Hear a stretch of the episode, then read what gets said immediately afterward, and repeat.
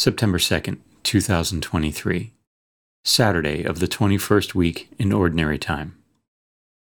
A reading from the first letter of St. Paul to the Thessalonians.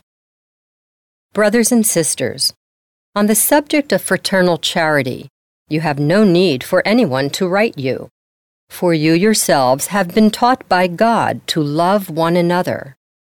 Indeed, you do this for all the brothers throughout Macedonia. Nevertheless, we urge you, brothers and sisters, to progress even more and to aspire to live a tranquil life, to mind your own affairs, and to work with your own hands as we instructed you. The Word of the Lord.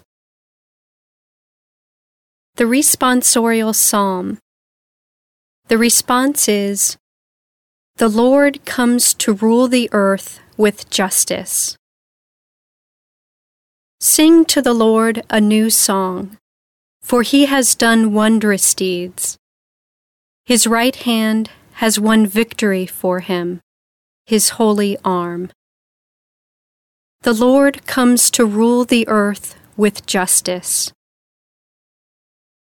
Let the sea and what fills it resound, the world and those who dwell in it.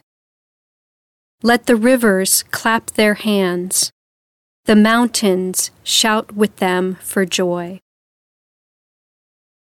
The Lord comes to rule the earth with justice. Before the Lord, for he comes, for he comes to rule the earth. He will rule the world with justice, and the peoples with equity. The Lord comes to rule the earth with justice. A reading from the Holy Gospel according to Matthew. Jesus told his disciples this parable. A man going on a journey called in his servants and entrusted his possessions to them. To one he gave five talents, to another two, to a third one, to each according to his ability. Then he went away. Immediately, the one who received five talents went and traded with them and made another five. Likewise, the one who received two made another two. But the man who received one went off and dug a hole in the ground and buried his master's money. After a long time, the master of those servants came back and settled accounts with them. The one who had received five talents came forward, bringing the additional five. He said, Master, you gave me five talents. See, I have made five more. His master said to him, Well done, my good and faithful servant. Since you were faithful in small matters, I will give you great responsibilities. Come, share your master's joy. Then the one who had received two talents also came forward and said, Master, you gave me two talents. See, I have made two more.